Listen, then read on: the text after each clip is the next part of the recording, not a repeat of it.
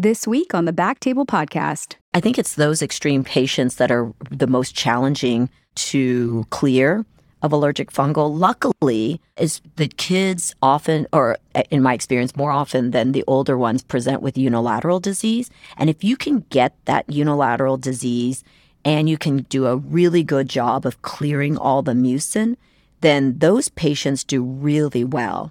But it's those, the ones that, you know, I remember over the years, the really expanded sinuses, the crazy CT scans, those you know, are really, really difficult because it is so challenging to get all that mucin out because it's, you know, these unusual crevices, these areas where our instruments are not intended to get to at that depth. And I think that those end up, and because of maybe how long it's been going on, those are really sometimes the most challenging.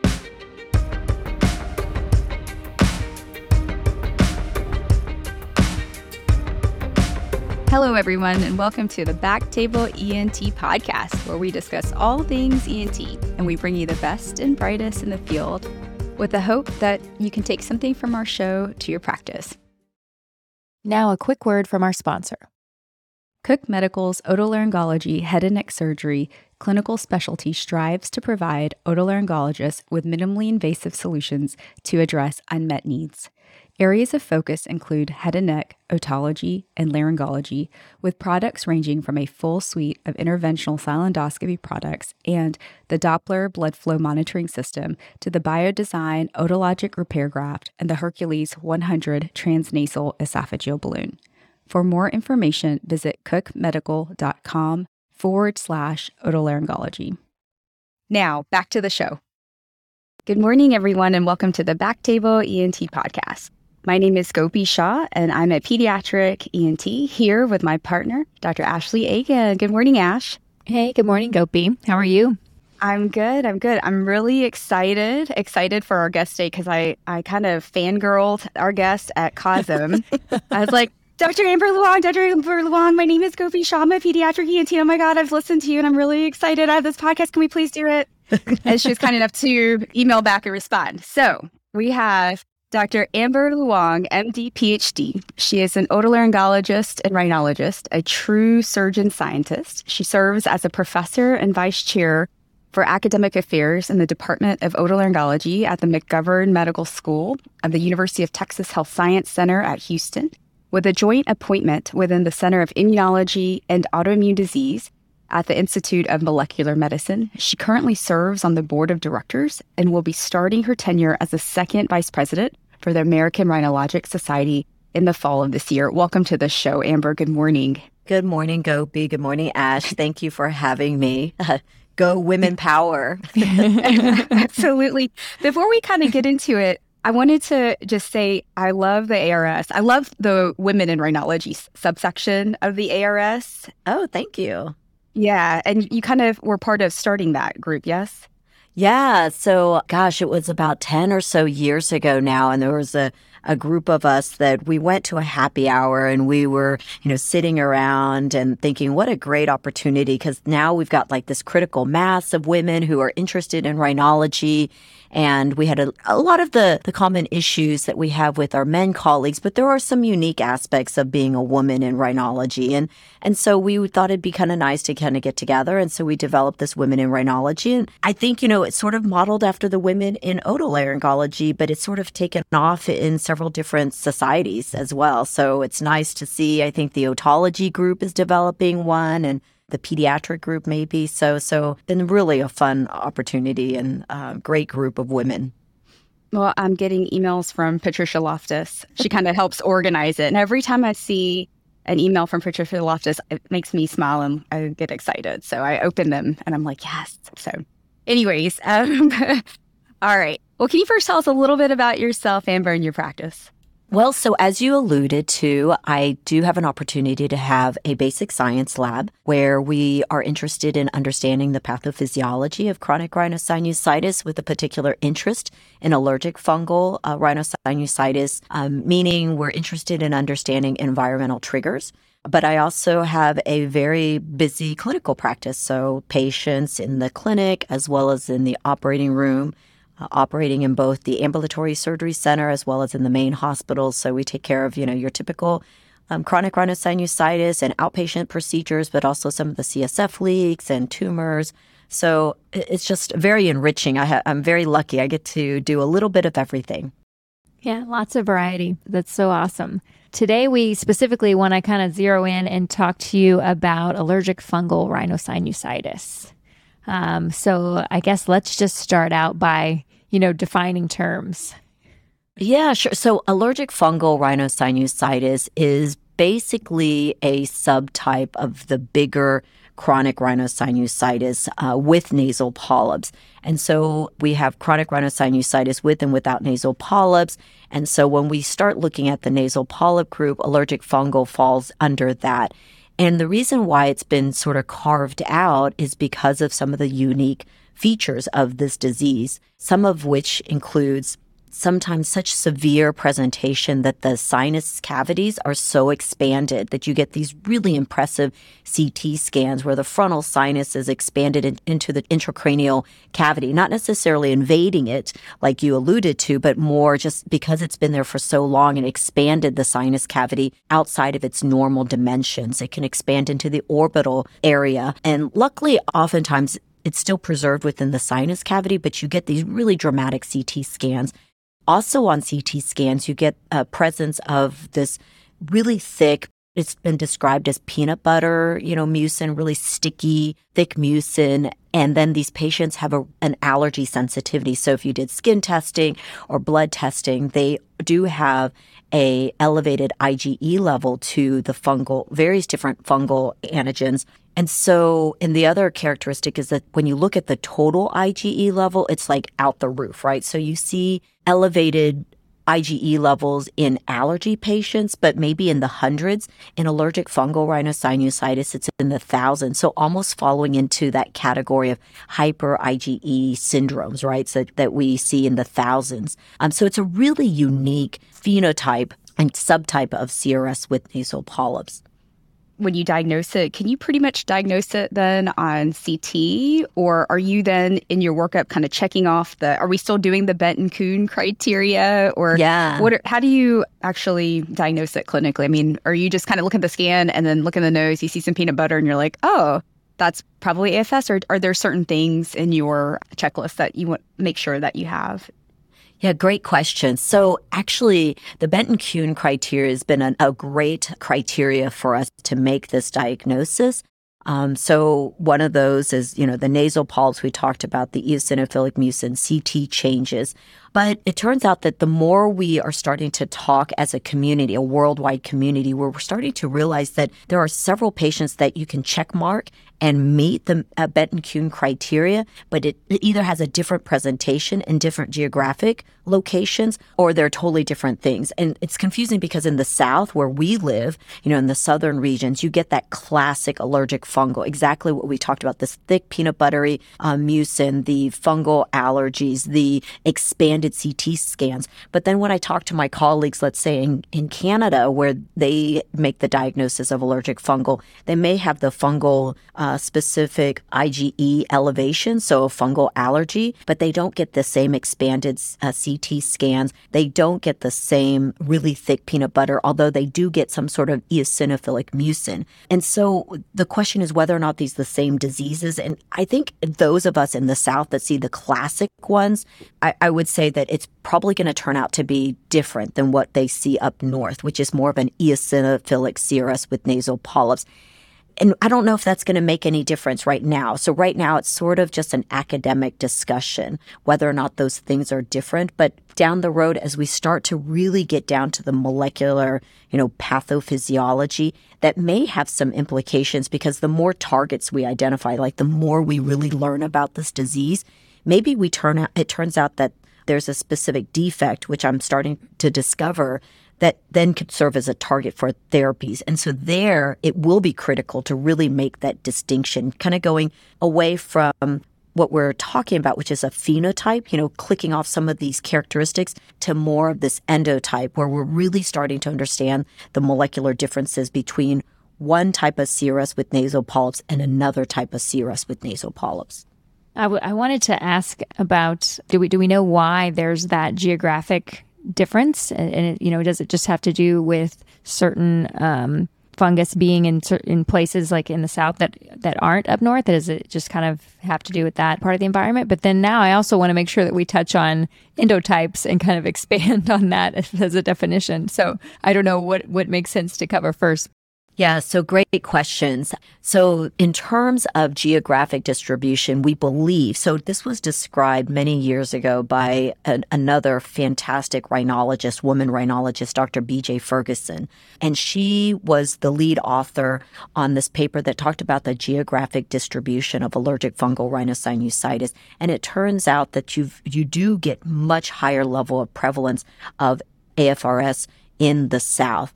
And I don't know if we know exactly why we do get this geographic distribution, but it sort of um, supports the the concept that there is an environmental trigger to this disease process, right? That there must be an underlying uh, genetic defect. Otherwise, everyone in the South would get it.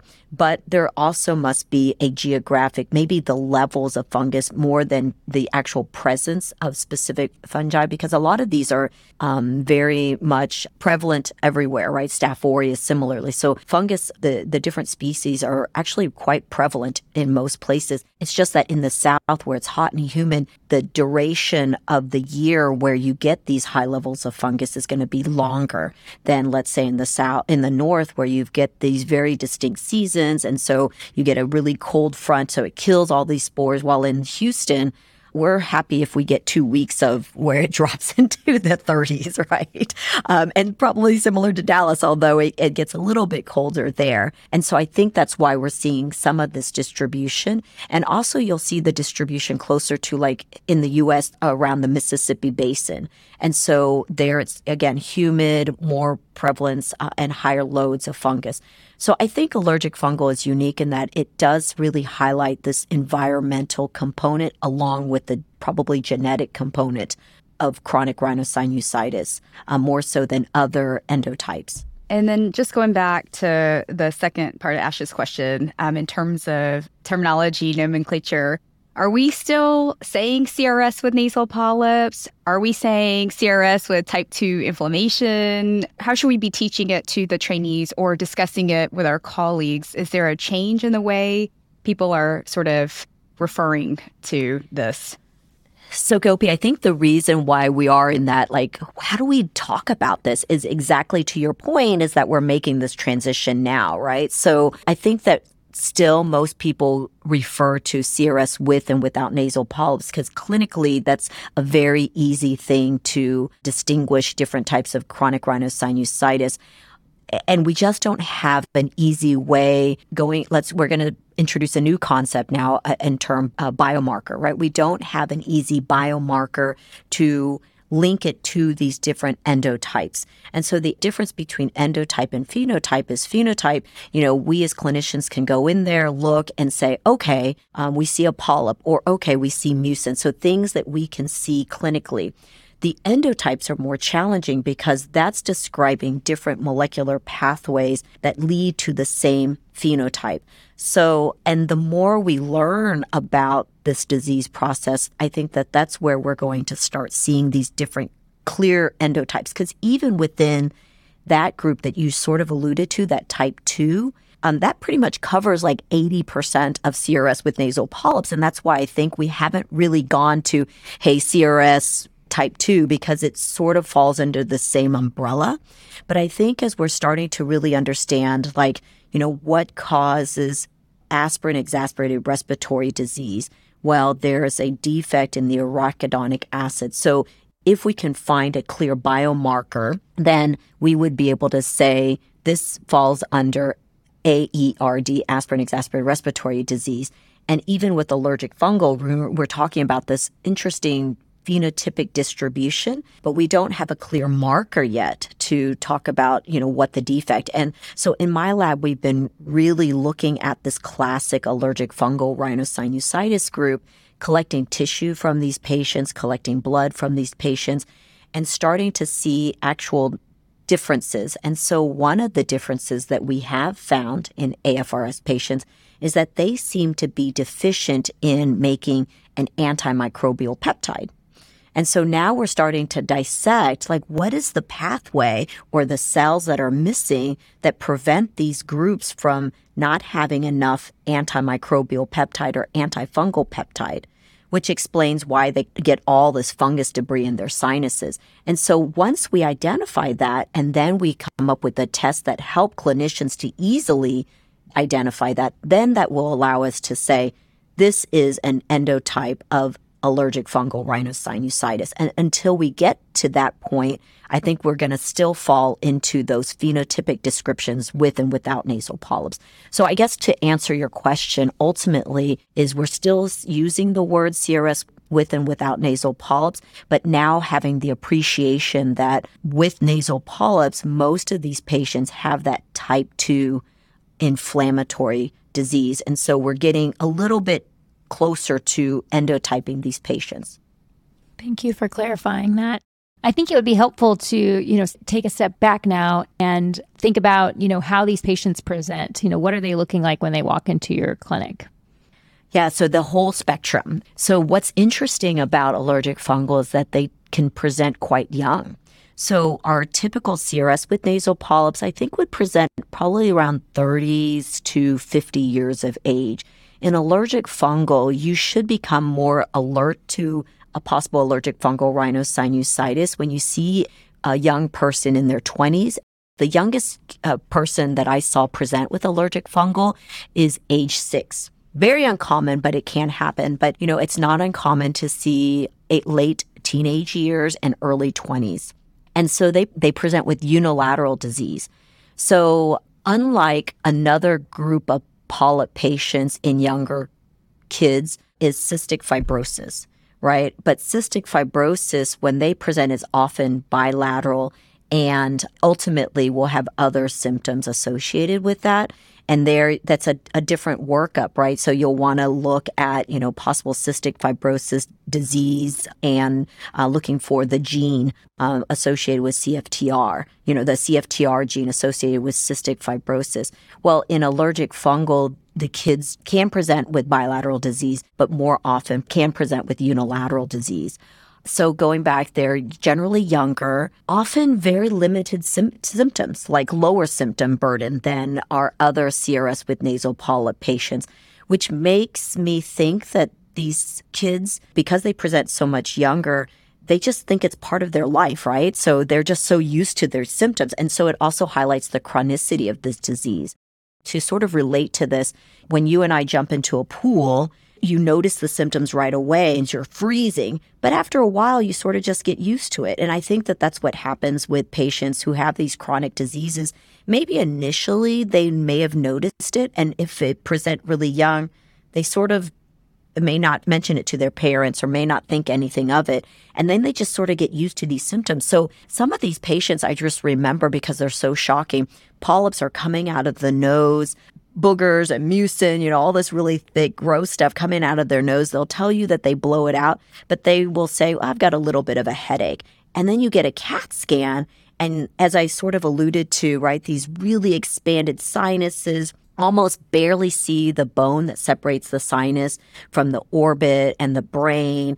And you see on a, let's say, the um, tissue window, this heterogeneic signal in your CT scan, really alluding to this really thick peanut buttery stuff that's inside their sinuses and you look at the patient and they're like, yeah, I've got a little bit of a headache and a stuffy nose. And you're like, oh my goodness. So, yeah, so very low symptom burden, polyps that can sometimes present on both sides or just on one side. So, those are some of the highlights from that disease presentation.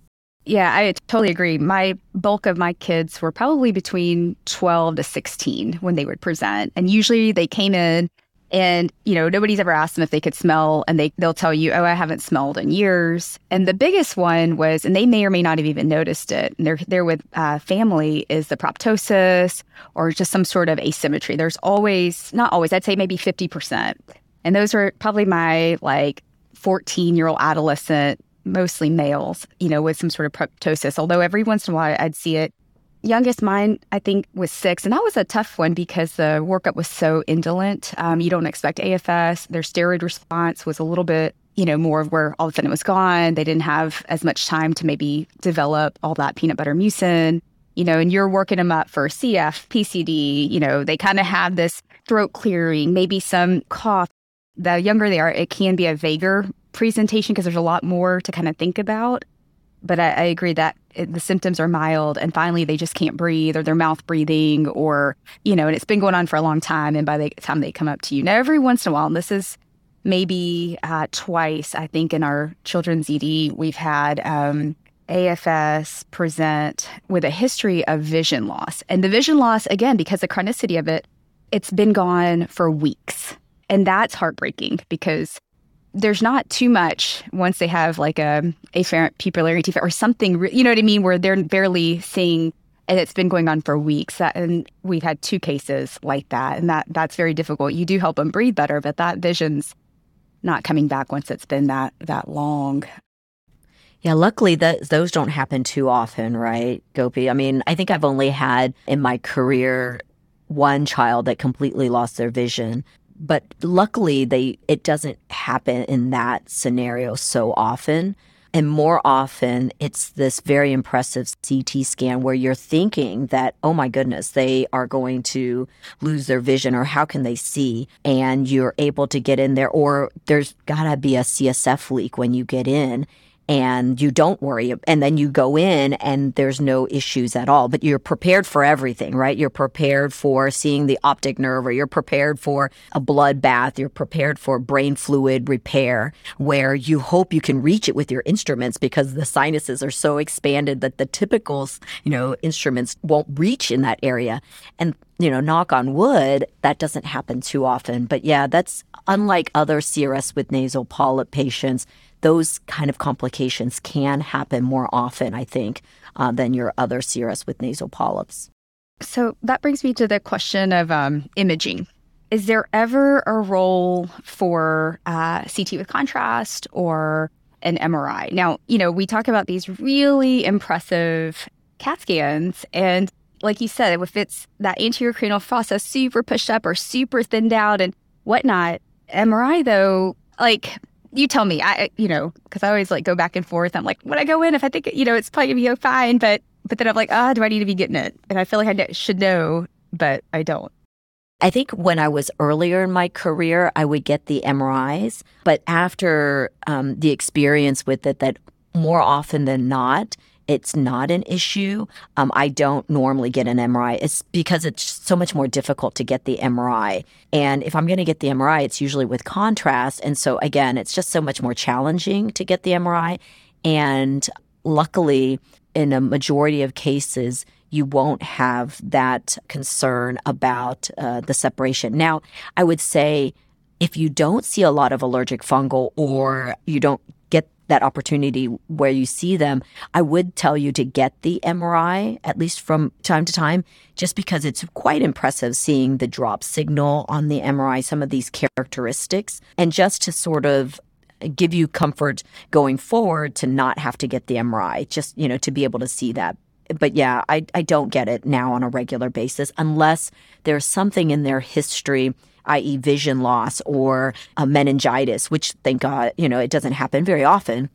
If there's some other complications such as that, then I'll get the MRI. Or if I, because of some other issue, I am concerned about a, a prolapse of or a loss of the integrity of the skull base or the orbit, then I may get the MRI. But most of the time, I don't. I agree with that. I think unless there's like a cranial nerve, something on my physical exam, which I've seen with expansion, or I'm not 100% sure clinically that this is what I'm dealing with, then I may get it. Um, but I have seen in the ER, especially that sometimes, again, the kids will present uh, with AFRS and they come to the ER because of proptosis or something. All of a sudden, they come to the ER and they get this scan. Everybody's freaking out. They get an MRI. It gets even more confusing because of the drop signal. And then the patient's admitted because the read um, on the scan is you know, fungal sinusitis in an otherwise healthy kid, but the patient's admitted and, you know, there's bells and whistles for quote IFS, invasive fungal or something else going on. And so I think the role of imaging can be very tricky.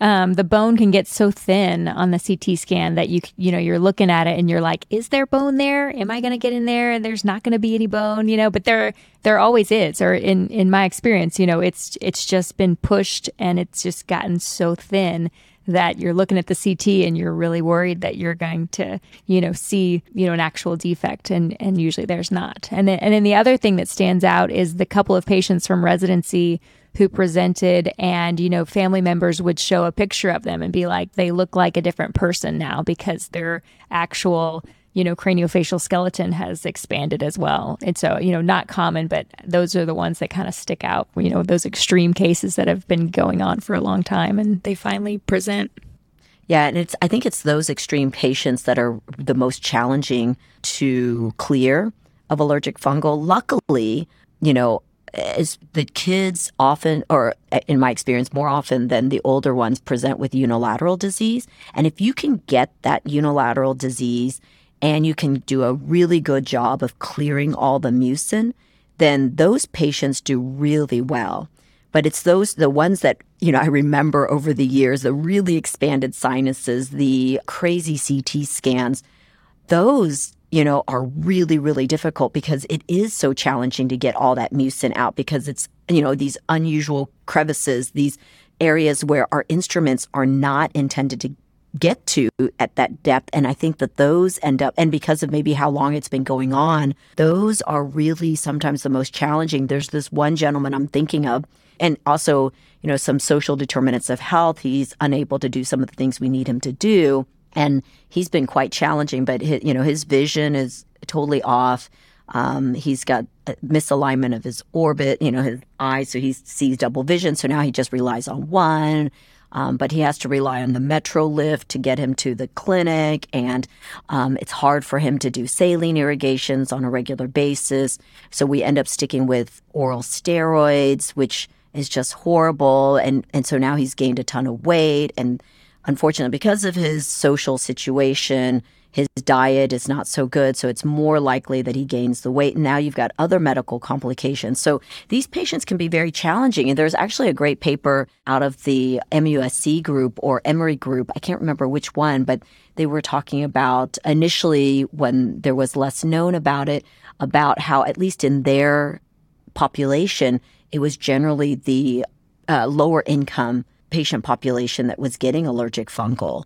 And so that makes it another level of challenge, you know, when you're dealing with that aspect on top of their disease process. Yeah, for sure.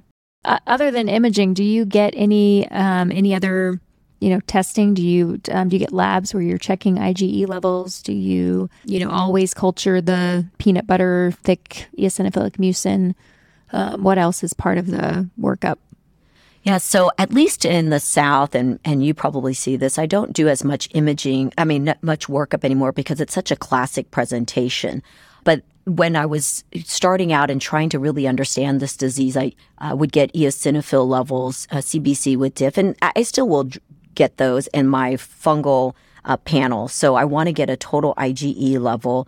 Um, I do want to confirm that there's fungal hypersensitivity, and oftentimes it, it, will be, especially here where it's much more classic presentation, so it's almost so obvious. Um, but we do want to get that just to confirm it. And then a CBC with diff. However, these patients, typically their serum eosinophil levels is normal.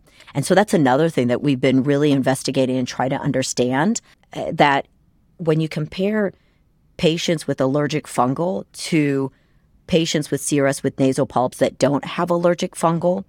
Number one, they typically have normal serum eosinophil levels versus CRS with nasal polyps. Often they will have elevated serum eosinophil levels. And then number two, their asthma prevalence is very different. So, in allergic fungal rhinosinusitis, we did both a retrospective study as well as a prospective study where we had those patients do spirometry to confirm or determine their asthma uh, status.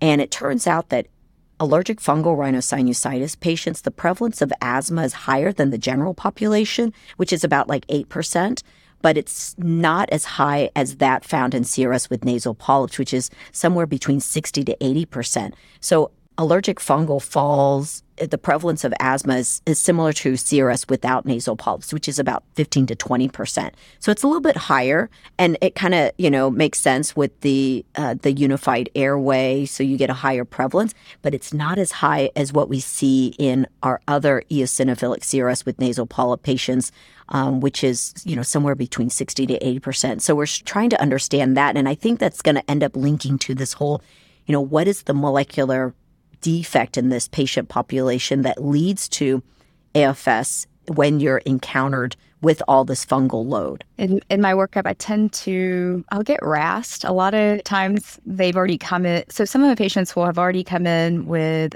allergy testing, whether it's skin um, or RAST. Sometimes on the way out, um, I'll just have them get a RAST panel but I don't always know exactly what I'm looking for. I just want to have that sort of type 1 hypersensitivity and make sure there is some sort of uh, mold or fungus that they're allergic to. But I think I need to be a little bit more thoughtful about, you know, maybe incorporating, like, I, I never usually check eosinophil levels or IgE levels um, routinely.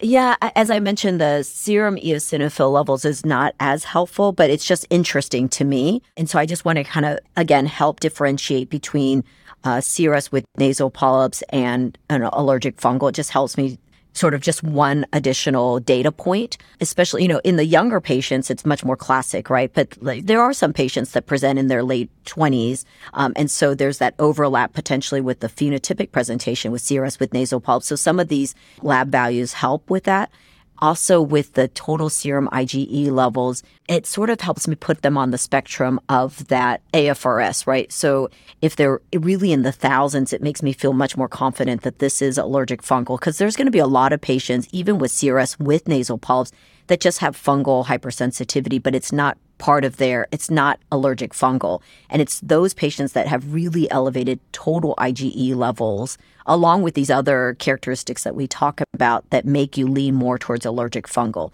So there's never one lab that, you know, again, if we did, it would be an endotype and a biomarker, right? But we don't have that one lab. So these are data points that help to sort of make the argument about whether or not this is your allergic fungal versus an eosinophilic CRS with nasal polyps. And also, it may be down the road when you start thinking about if you get this patient who you do have a difficult time managing uh, for whatever reason. Now we do have these other treatment options like biologics that some of these markers can be helpful when you're starting to think about different biologics that are available on the market. Again, luckily, these patients, most of them do great with a good surgery up front. And so I think that if you are lucky enough to catch someone with the initial presentation of allergic fungal, I would say that first surgery is really critical. So if you are not set up to have the instruments because there are some special instruments, right? Some special frontal instruments, some of these and more expanded um, sinus instruments. I would say it's probably better for you to refer it on to a group that um, may just do more sinus surgery than you may. And it's not because you're necessarily going to be unable to do it. It's just that you haven't invested in the instruments to help you get all that mucin. In my experience, that first shot, that first surgery is so critical because once they get down the road where they have a recurrence almost within a month after that initial surgery, it becomes way more challenging to get them under control.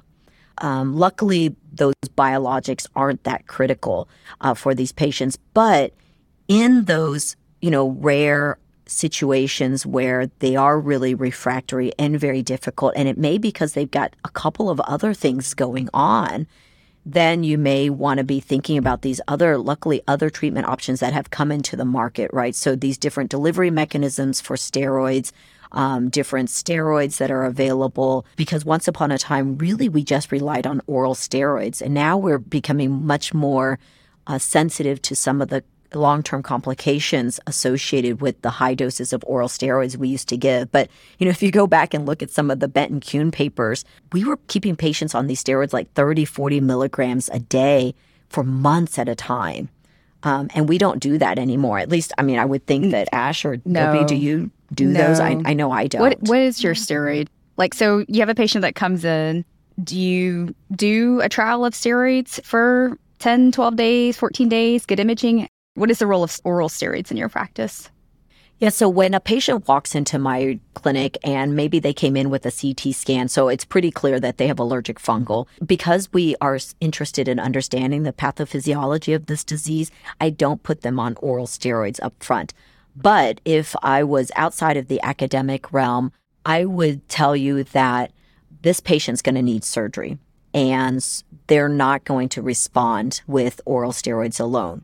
And given the fact that um, there are so much complications associated with steroids, and that it would be beneficial for you to have perioperative steroids going into the surgery, I would tell you think about the surgery date. Talk to your patients that listen, you're going to need surgery. This is probably the first line treatment, but save the oral steroids for that perioperative stage. So I would tell you 40 milligrams um, at least, probably 40 milligrams. You know, obviously, if it's a child, that's going to be different. But for your adult sized uh, patient, 40 milligrams probably three days beforehand. You don't want to do, do it too much because then now um, it may change you know, the presentation of your surgery. So just enough to get the inflammation under control so that you're not having to deal with a lot of bleeding at the time of surgery um, makes it more likely that you're going to be able to get a good clean out of the patient's sinuses.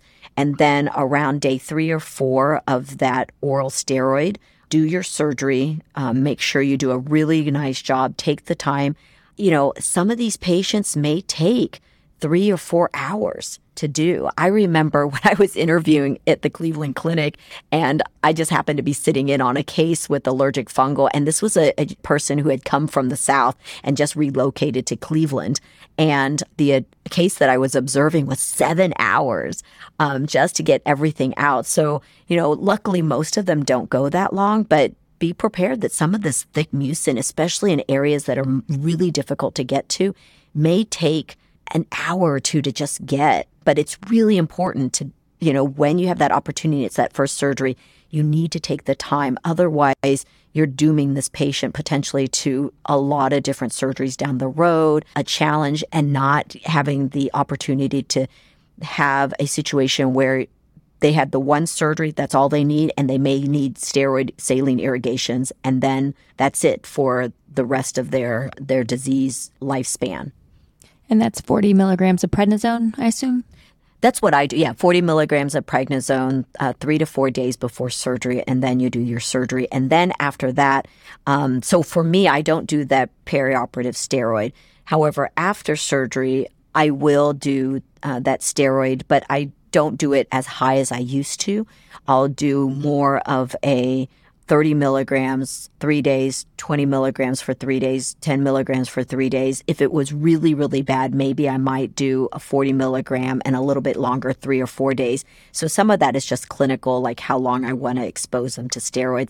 And then after that, so I'll see them at that first week and decide how they're doing and then see if we can start then adding on the topical steroids in terms of, you know, as I sort of alluded to over the years, we've really been lucky in rhinology that there's been a huge interest in industry for wanting to develop new, you know, therapeutics for us. And so once upon a time, all we had was steroids and steroid sprays and saline irrigations. And over the last, I would say, you know, 10 years, we now have uh, devices that allow us to put steroids locally into the tissue, whether it's at the time of surgery or after surgery. We have different delivery mechanisms for steroids. Um, we have different now biologics. And so it does increase our ability to provide these anti inflammatory medications into our patients, but it does make a little bit more challenging for us because now we have more options. Like, what is the best thing to do for our patients? So, for allergic fungal patients, as well as a lot of my eosinophilic patients, I will put in at the time of surgery a device that uh, releases steroids locally because we know that the surgery in of itself causes a lot of inflammation. So I like the idea of, of adding uh, steroids locally there but for allergic fungal, I will still add on the oral steroids because it's probably not enough. But I taper them off pretty quickly, as I sort of alluded to. I don't do the month long steroids. And so that has worked out really well. And some of these steroid delivery devices have a an open matrix. So that would be a concern for me, right? If I went through and spent all this time opening up the sinus cavity and then putting in a something that may block off the sinus cavity. So I like the fact that these uh, various different delivery systems have an open matrix. So I feel comfortable putting it in there. So that way it helps handle the inflammation that I may have caused uh, without blocking um, some of the mucin and allowing the patients to start uh, irrigating immediately after surgery. Is that something like a propel stent? That's the primary one, right? But um, the the principle is that you're delivering steroids locally. And I've had the opportunity to work with various different companies, so we may be seeing other uh, delivery mechanisms down the road. Again, I think we're in a really interesting time. There's a lot more treatment options coming in, and there's a lot more funding or interest in uh, various different industry partners wanting to help us deliver different treatment options for our patients. Yeah, so I think that the one that you named is one of them, but I know that there are others that are are looking to enter the market as well. Do you let those stay in until they're gone on their own, or do you end up taking them out if there's still like a little uh, matrix left at you know six weeks, four weeks? Yeah. So if you're putting them up in the frontal, because they don't get as much, um, I think, air turbulence, they don't crust as much, at least in my experience. So they don't crust as much if they're in the frontals. And so, and in that situation, so challenging to try to get it all out that I don't worry about it because it is intended to be a, a biodegradable and it should just dissolve on its own with the saline irrigation. So I don't put too much uh, effort into trying to get it out in the frontals unless I see that there's a lot of crusting, which is unusual. In terms of uh, those that are placed in the sign, the ethmoid cavities, um, they tend to crust quite a bit, and in that situation, I will remove them at around two weeks. Um, because the data has shown that the current ones that are on the market release most of their steroids after two weeks. And at two weeks, between two weeks and three weeks, it's before they started degrading so much where you're having to pick out these little toothpick like, you know, matrix, you know, fragments. And so you're able to get it mostly all en bloc, so to say, with all their crusting. And you're not losing the benefits of the, the matrix, but not driving yourself crazy trying to pick all of that stuff out. Is there a max number that you'll put in one side? Yeah, I usually only use one. Okay. I was just question just because sometimes the frontals, you know, everything's so expanded. There's a lot of space afterwards, and maybe you have like a posterior one and maybe one more anterior. I, I don't know. I'm just asking. I don't use them uh, very often, but yeah, so I usually just use one. Um, but that being said, I guess if you've got a patient that where you're really expanded out and you're concerned, it might be maybe justified to putting more than that. But I usually use one, and I don't know if there's any great data for that. You know, you will be irrigating, and there is cilia, and there they've shown there is a little bit more wide distribution of the steroid, not just where the matrix hits the the mucosa where you're going to have steroids. So in that situation, I don't really see the justification for the expense of putting more than that in a sinus cavity. And then I've got other options after surgery for adding in my anti-inflammatory medications, right? The budesonide irrigations or fluticasone through different delivery mechanisms.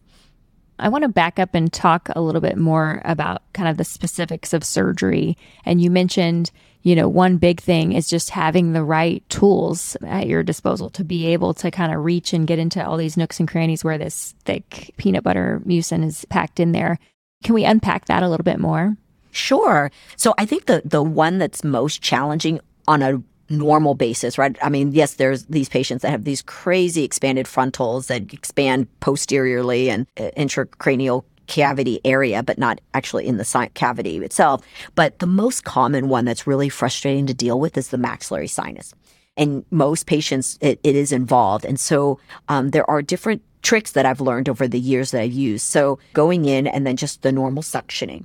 But then, you know, when you start getting into areas where it's really low on the floor and their sinus cavity is significantly lower than even the nasal floor, but oftentimes I don't necessarily have to do let's say a mega antrostomy or you know do anything like that because the polyps and the mucin has already expanded the opening of the maxillary sinus so much. But still sometimes in those areas lower and anterior it's really challenging to get all that mucin out. So So the maxillary U-wizer has this curve and it has a kind of a Blakesley grasping handle at the end. So that works really well in sort of using that to sort of mix the mucin around to try to dislodge it. I also will use uh, various different curettes um, like a 90 degree curette sometimes can help me reach into those areas. So those instruments are designed for the frontal, but because of the curvature of the instruments, allows me to get to some of the anterior, some of the lateral aspects of the area. It is really important for you to take advantage of your different angled scopes so you can see in those areas, right? So I will go into my even the 70 degree scope just to get a good look to make sure I haven't missed anything. I use uh, warm saline on syringes. So after I think I've gotten everything out, I'll irrigate with uh, lots of saline, and sometimes the warm saline is helpful to sort of help dislodge it. There are uh, more devices that will allow you to hide, basically power wash all of your sinuses. So I'll use that, a hydrodebrider, right? So the poor man's way is to do syringes and uh, irrigate it. And those are very effective too. But maybe even after you feel like you've gotten a, a good clean out, I'll go and use the hydrodebrider. It's a kind of an instrument that also allows you to curve the ends in different angles. And then you attach like a liter of saline and it allows you to just power wash. It looks like a, literally a power washer and you just power wash all your sinuses at the end of the case. So I'll do that at the end of the case other things at the maxillary sinus. If I feel like there's some areas where the mucin won't come out, I'll use, I'll wick it out. I'll use like Afrin soap cottonoids and I'll stuff that maxillary sinus with a ton of cottonoids. And then sometimes that will wick out some of the um, mucin that's trapped in there. And then again, other frontal instruments can be helpful. So there's a whole bunch of uh, non-biting giraffes that you can try just to, again, just to get at those angles, just to get everything out but that can be the most challenging. That area. can sometimes, like you said, be 30 to 45 minutes extra per sinus. I mean, there's a reason that, you know, these cases, the one that you described was seven hours. You know what I mean? Sometimes it's just, I, I tend to use the saline on the syringe and the different angled sections to kind of irrigate that thick peanut butter because, as we know, you can't grab it, right? It's just going to bite through. You can't suction it. Like it's not going to come out. It's always going to beat you. So you have to make the openings really big. And then I'll try to find a plane between the sinus wall and the outer surface of the peanut butter or whatever fungal ball unit. And then just try to kind of pump it. I was going to ask you in terms of navigation, do you always use uh, navigation for your surgery as well as do you like navigating instruments like navigating microdebriders and those kinds of tools as well. Yes. So for allergic fungal, well, number one, we're at an academic center. So I, I think we probably tend to use the navigation probably more frequently than in private practice. Um, so I don't think that uh, you have to use the navigation for all of your cases. But allergic fungal is one of those that I use it even if I wasn't teaching more often than not, just because of some of those characteristics we talked about, right? Some of the areas where the skull base can be really thinned out, um, the unusual anatomy caused by the expansion of the sinus cavities. And so I will more often use navigation. I don't like the microdebrider so much in terms of all of my dissections. And I think that's just the way I trained, right? So I trained more with the sharp instruments and sharp dissection and using my microdebrider more for the soft tissue.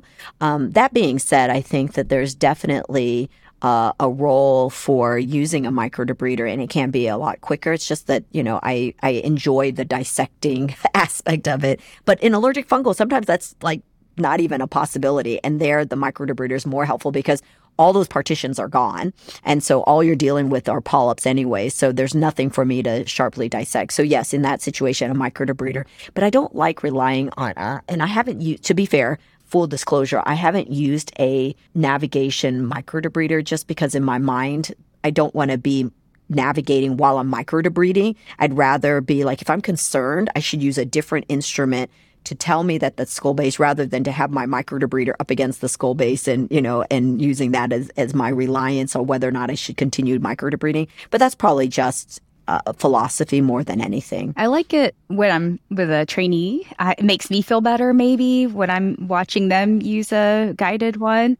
That being said, I find that I use them less and less, even with trainees as time goes on, just because you're right. I think you're looking at the endoscopic screen and So the image guidance is helpful, but I, I don't want to be looking at that the whole time.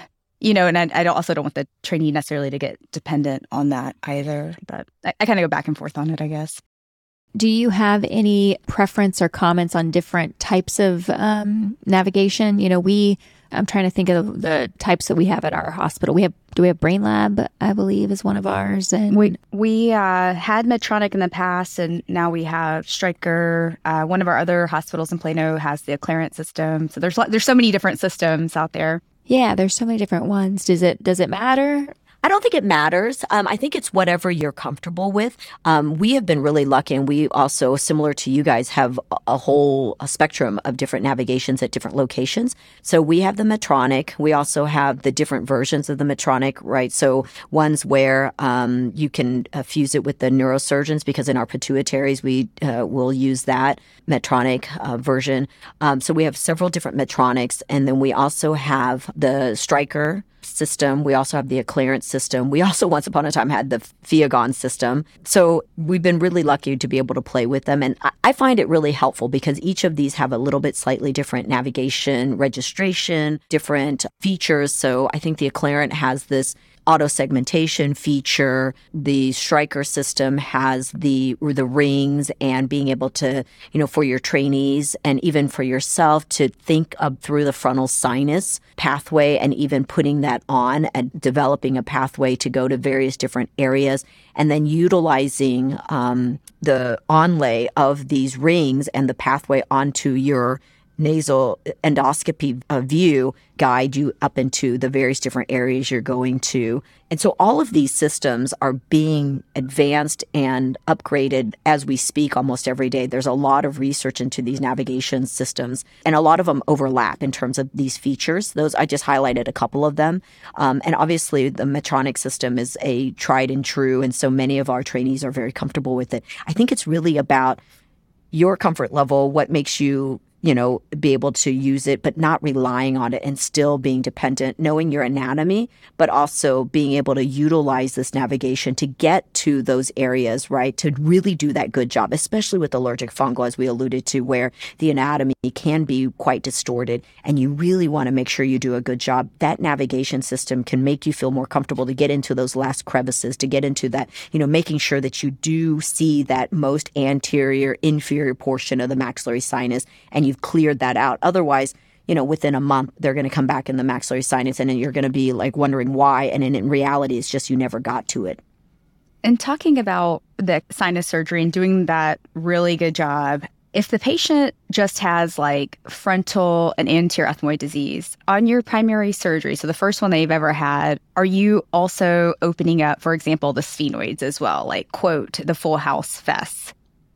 Yeah, I haven't had the privilege of just having just one, you know, that limited type of allergic fungus. And I think it's because we're in an academic center, right? But I think I'm, you know, we're actually at the academy meeting coming up. I'm involved in the program committee. We have a great debate that is scheduled where they're going to be talking about this whole, you know, do you do a more focused surgery or the, you know, full FESS eh, if you have disease on one side? Do you go ahead and, you know, do you do one sinus past the disease or do you just focus on the disease? So actually, Dr. Troy Woodard is going to be debating Dr. Devyani Lal at one of the great debates for the Academy meeting in Philadelphia. So to address that very point, uh, for me, I'm probably more in the camp of, especially if it's on that one side, I'll go ahead and open all of them. But that's another key point. If they have unilateral presentation and they have a deviated septum, which they will, I will not try to fix that deviated septum because I don't want to instrument the other side. Now, does it necessarily protect them? Not necessarily. I have had patients where they had unilateral presentation and then ultimately developed allergic fungal on the other side. But I have had enough where they present with unilateral disease and it doesn't go over to the other side. And so I don't want to be the one that adds a big load of fungus onto the other side where they then develop allergic fungal on that side. So to answer your question, I will do the full FESS on the one side if they have allergic fungal, even if it's limited to, let's say, the ethmoid and the frontal. Um, but I won't go beyond to an, an unaffected sinus side. Yeah, I kind of I have that debate in my head, and I think for me it's age, right? So for like 14 and up, I will usually go ahead and do everything on that side. But when they're younger, 10, 12, right? That, that six year old is going to be rare. But the 10, 12, it was probably about a third of my kids with AFS. And so I always kind of went back and forth on it of like, you know, because we're going to be back. We know that this isn't going to be their first surgery. I feel like in kids, it tends to come back fast, um, depending on how compliant they are with their rinses, uh, meaning sometimes within one to two years, we might be back in the OR. And so, is it because I didn't do the full fast to begin with? Is it because they're younger and have the quote more robust immune system? Or is it because they're not rinsing? I'm not sure. I do find that as they get a little bit older and once they understand their process, they get it. They know when they rinse, they feel better. They know when they don't rinse, it comes back. We're on a much better pattern and they have uh, longer time between recurrence. And I find that also the same question I have in my CF kids, PCD kids. I, I don't know. So I kind of go back and forth on it. Yeah, that's a that's a great point, and you know, it's it's just that that age group is so difficult because there's so many other reasons why they would recur. Right to your point, right? They're teenagers, right, and so do, they're they're not going to be that interested in taking care of health diseases. I mean, they barely bathe on a regular basis. At least my guys, right? With my soap. kids too. You know, I have to remind my kids too. well, you just wait until the thirteen year old. I'm like, Lucas, I know you took a bath, but you have to use soap, okay? and you're like a teenage boy, and so yeah. you're you're changing, and so so mm-hmm. I think mm-hmm. it's hard because that disease process does affect the you know younger population, and sometimes. It, not one gender is worse than the other, but they've got other priorities in their life, right? They're thinking about college or thinking about other things. And so it's hard for them uh, to be thinking about this. So I don't know if the recurrence is because of their age and just age by itself. And if they did everything, they wouldn't recur. Or is it because of their disease process or their compliance on it? So I think that's an, actually a great research project that we should look into and think about like what is it that's giving them um, the, the recurrence the high recurrence yeah. So just kind of rounding out the the surgical discussion, what else do we need to know about, you know, that surgery? Are you sending tissue for path? Are you always culturing the peanut butter? Anything else, you know, any other pearls from the operating room?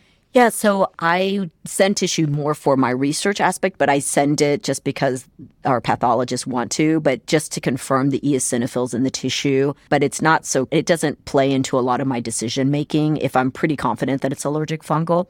I don't send the mucin anymore. Once upon a time, I, I would send it just for, you know, the Charcot-Leyden crystals showing uh, the presence of fungus. But now that there's papers that show that you can find fungus if you just looked for it in everyone, right? So if you use reducing agents that, sort of break up the mucin, you can find fungus in 100% of patients as well as 100% of healthy control patients. So that whole process is sort of pointless. And so that doesn't really play into the diagnosis so much more than, you know, let's say if you saw the fungal debris by itself, that characteristic is enough. Um, but I guess in those patients where it's not so clear, I would send the mucin and maybe have them look, but I don't do that so much anymore. Do you send any cultures? No. Uh, do you have antibiotics, orals, or topicals ever? Is there ever a role for that? After surgery, because of those steroid eluting uh, devices, they do crust. And so it makes me think of staph. And so I will put them on a, a post operative uh, 10 day course of Duricef, 500 milligrams BID for 10 days, just to kind of protect them from the crusting that happens on the implants. But if I don't use those implants, I don't use antibiotics anymore. And do you ever do like the ointment in the rinses, like mupirocin or Bactroban? Any role for that kind of stuff? I guess it just depends on how how much mucin I'm seeing. Once upon a time, I used to, as they were transitioning off the oral steroids to the budesonide topical steroids, I would put in uh, the mupirocin because there was a lot of data that suggested that staph and fungus uh, go together. So I will it, more likely in my AFS patients, instead of just transitioning them to just budesonide saline, I'll transition them to budesonide mupirocin saline irrigations and do that for a couple of months and then start bringing them down to something more uh, simple to try to keep their regimen as easy as possible because again we're dealing with a young population. So the the simplest what we can make it for them the more likely they're going to do it How do you prescribe your mupirocin and budesonide um, irrigations? Like, how do you tell them as far as you know? How do you get the ointment to dissolve, and and how much are you putting in there? And are you just doing the Pulmicort respules, or you know, can you explain that part?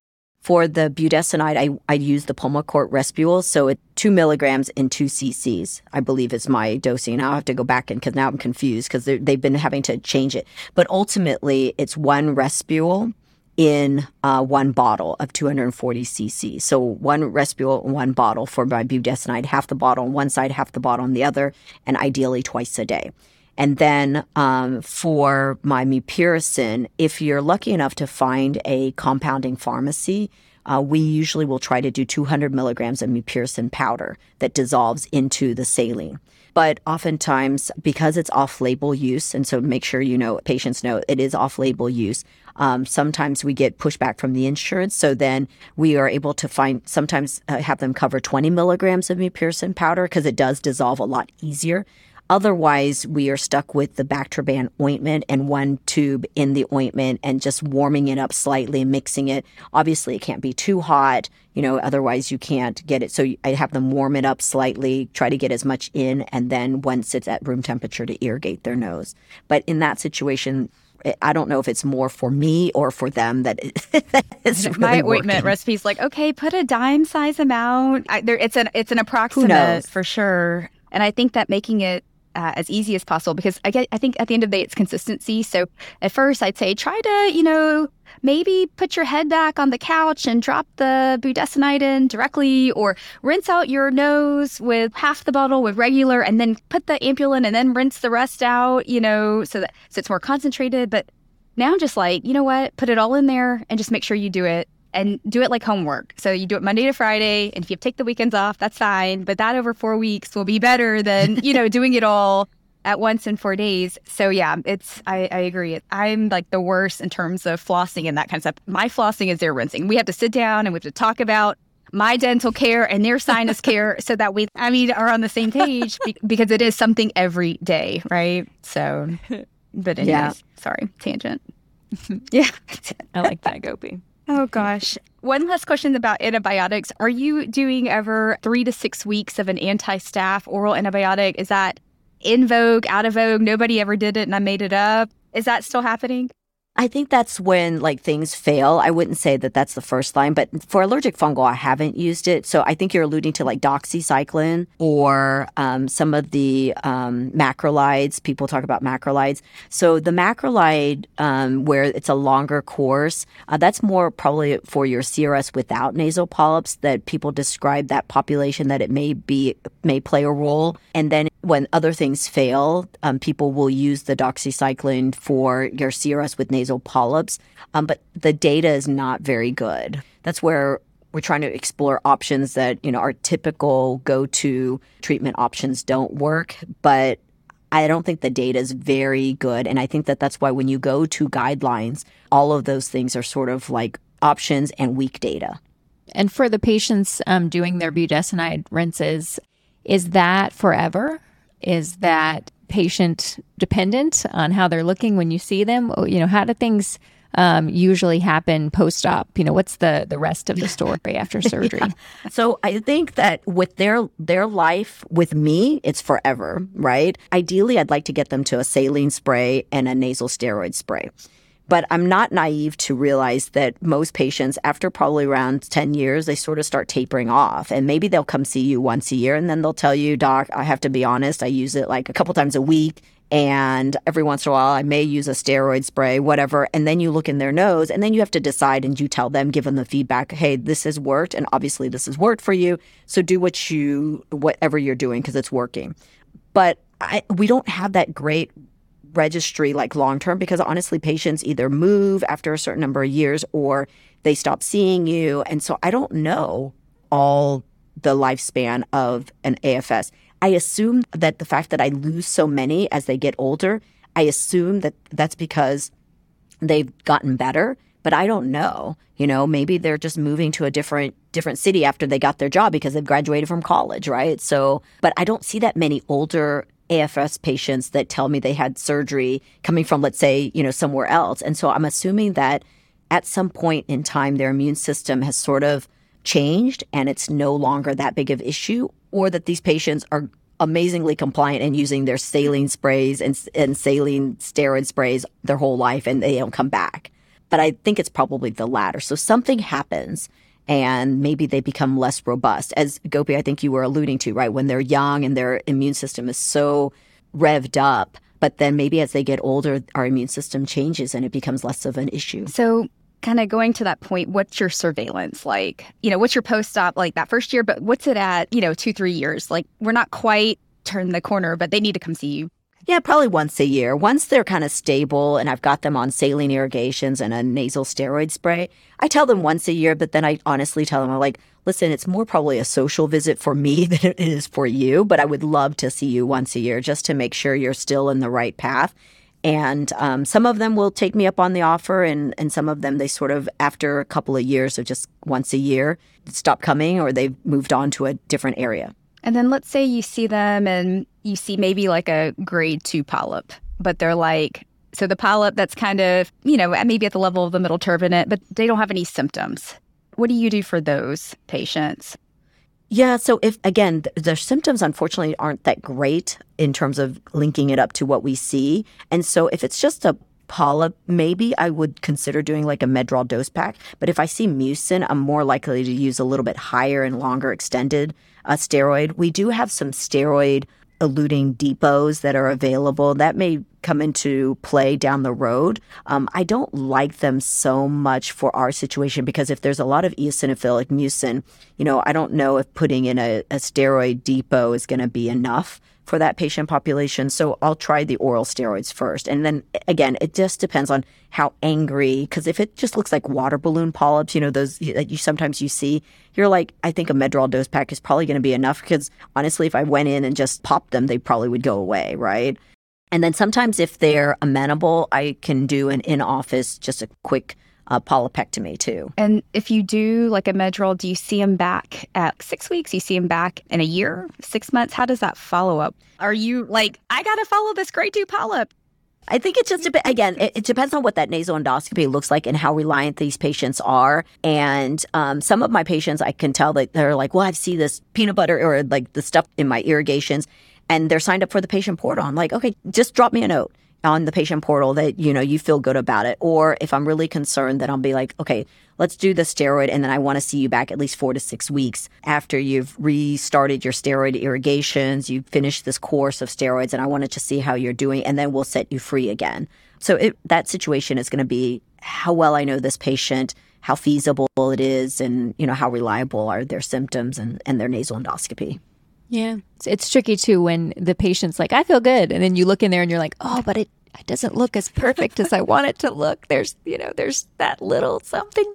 Do I treat that? Do I treat my exam or do I treat the patient yeah. symptoms? It's, you know, it can be kind of tricky. Yeah, exactly. To your point. So maybe it's just that they, if they just restarted or use their steroid irrigations more regularly, if it's a pretty like, small polyp or the they just there's some polyps that just look really bland. They may respond to that and then you can save your oral steroids right? So i agree with you um, ash. It's, it's just that's a hard one but you have to remember that this is still a quality of life disease and if you don't think that that polyp's going to ultimately lead to a florid exacerbation then it's okay to be cons- more conservative with their treatment and then, you know, lastly, can we talk about biologics? Do do biologics, you know, have a role in treatment of AFRS? Yeah, a very exciting area. And in allergic fungal rhinosinusitis, it's not very clear. There's actually a couple of clinical trials that are ongoing right now because all the clinical trials that included biolog- that were done with biologics excluded AFS patients specifically. So even though you have the indication for polyps for these biologics,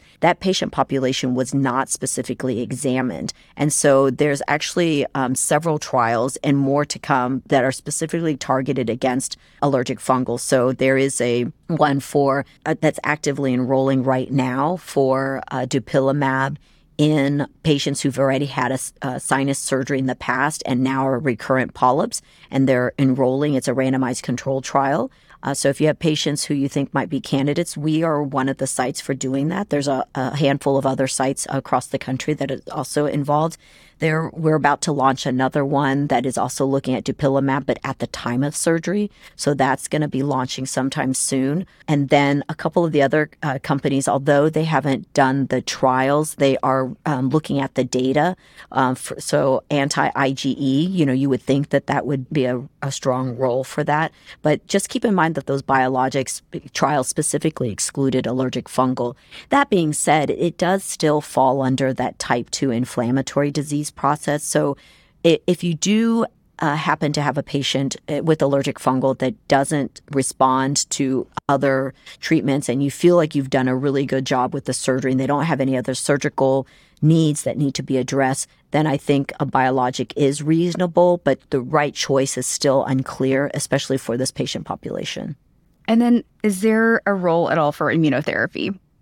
Yeah, so actually, UT Southwestern is probably the area that the the institution has looked at this question the most, and I think the ultimate answer is if it doesn't seem to change the disease process and the life of this allergic fungal rhinosinusitis, but if they are an allergic patient then immunotherapy can help for allergy symptoms. But in terms of the course of allergic fungal and how they do, it doesn't seem to have much of an effect. But I find that a lot of AFRS patients don't always have the classic sneezing, watery. I mean, some of them do, but there's a handful of them that don't. So I always kind of ask them, like, if you have those symptoms, it might help you with those. But it's a lot of resources and time and missed work days, missed school days, depending on if they're doing shots or drops and things like that.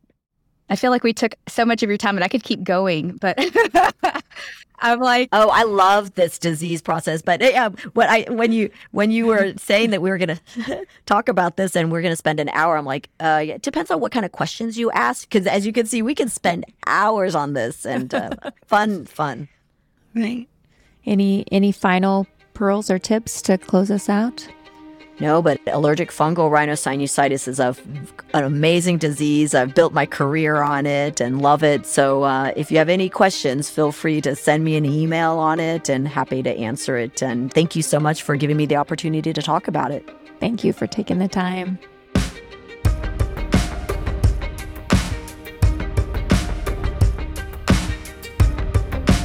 Thank you so much for listening.